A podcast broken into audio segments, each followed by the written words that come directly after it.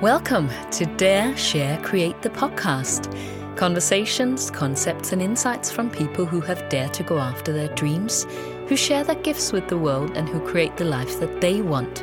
I'm your host, Elizabeth Valentine, voiceover artist, singer, speaker, and coach.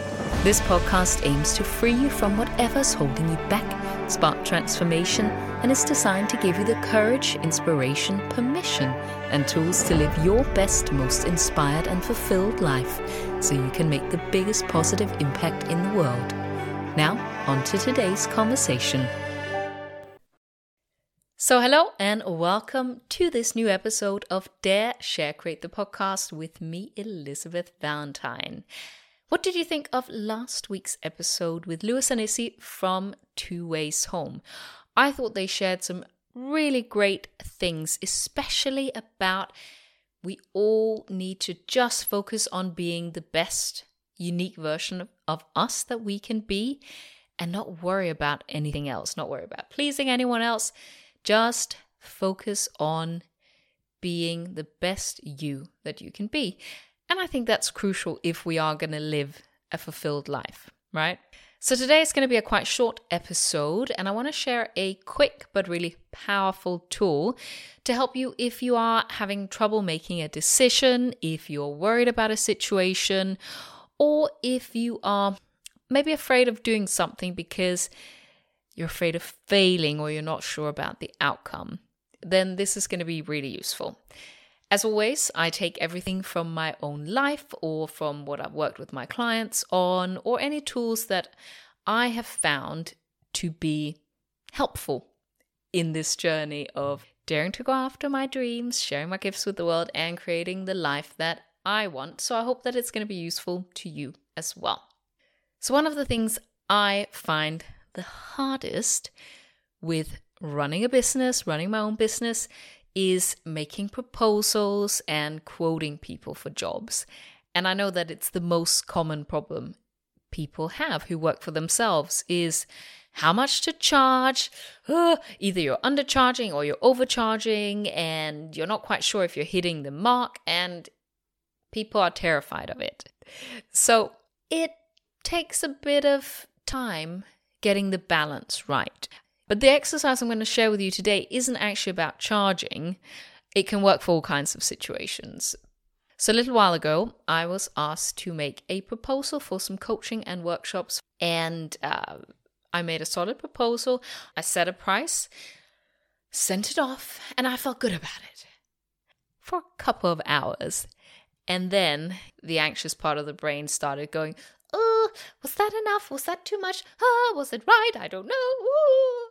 And getting all flappy, flappy, right? Um, didn't hear anything back for a couple of days. Then I heard and they're like, hey, thank you so much. We're going to take a look and get back to you with any questions. And I was like, yes, please do. Let me know. And we, you know, can have a look. And then nothing.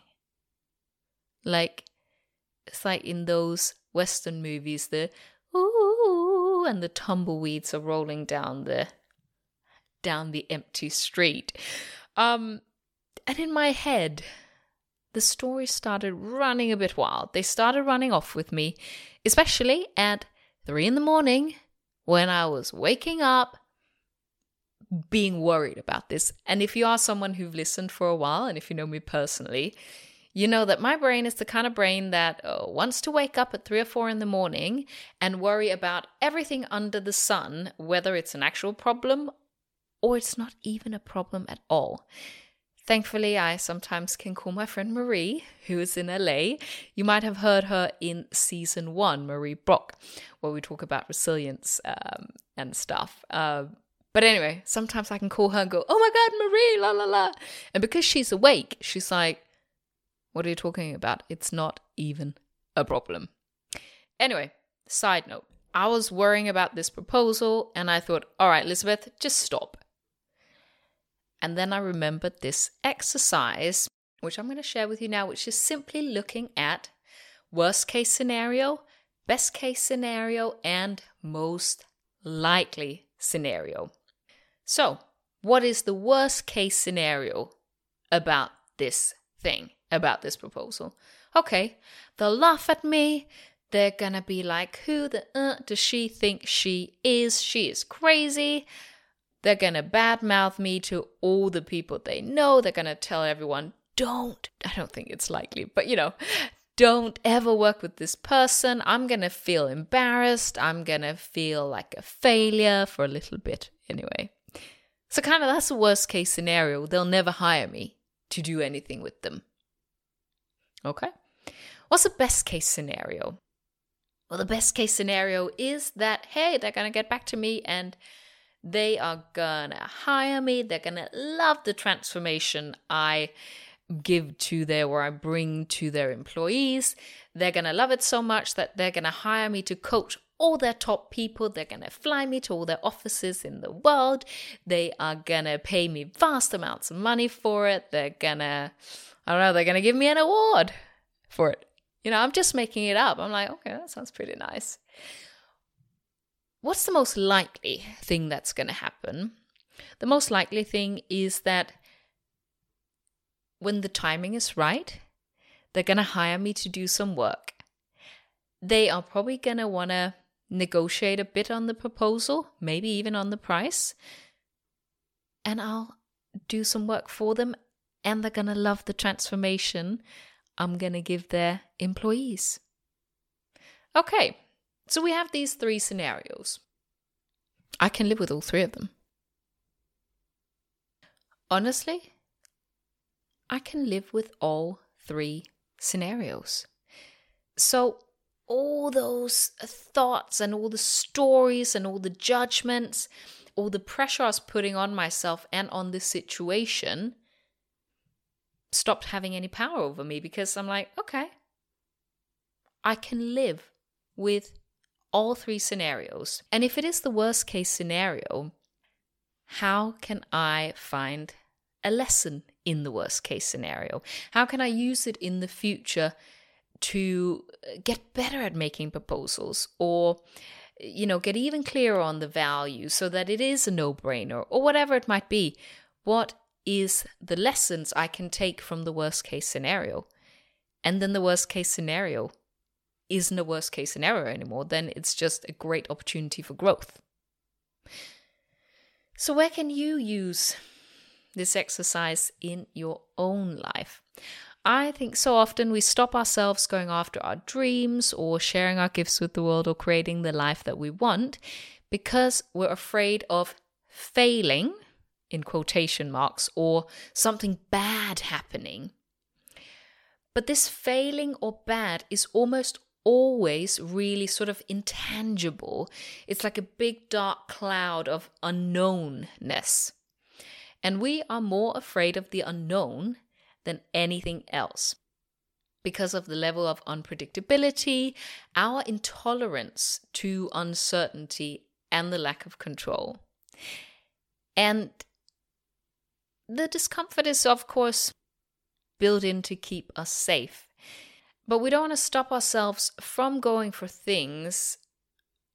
And that's why the exercise is so great because it makes things very, very tangible right? I know exactly what I have to be afraid of. Okay, then it's not as scary. So, what is the worst that can happen here? And can I live with it? If it's a yes, great, then there's nothing stopping you. If it's a no, if it's like, hey, I cannot live with the worst case scenario, that is just as valuable because then you're actually just realizing that, okay, the risks of doing this doesn't work compared to what the benefits are. So you can make a very clear decision based on sensible risk assessment. I never thought I was going to say sensible risk assessment because it feels like it's the most boring thing ever. But actually, making making a decision based on a sensible risk assessment means that you can be happy and comfortable with your decision. And it's going to take all the worry out. As with everything, you know, we need to have a level of self awareness, which often comes from us taking the time to just stop up and look at what's going on in our life I love journaling to kind of get things out and figure out what is a better way of navigating this situation or the career or whatever it might be. And you taking time to listen to this podcast today is you doing that. So, the next time that you are unsure, or you're afraid, or you're worried, or maybe you're just procrastinating, which is just a symptom of these other fears, then do this worst case, worst case, worst case, best case, and most likely case scenario. And then you'll find clarity very, very fast. So that was it for this week's episode of Dare, Share, Create with me, Elizabeth Valentine. Thank you so much for listening. If you get value from this, if you like it, please, it would mean the world to me if you go on Apple Podcast and give me a rating and a review. It's also going to help with the algorithm because it means that more people are going to find it and have a listen. And if you've gotten value from this, I'm sure you're thinking about one person in your life who could really benefit from doing this best, worst, and most likely case scenario exercise. So send it to them. I'm sure you have someone in mind. And then I just want to say I'm super grateful that you are tuning in and listening. It really means a lot. And I just want to send you a big hug wherever you are right now. So, on that note, I'm going to finish. And as always, keep daring, keep sharing, and keep creating. Bye.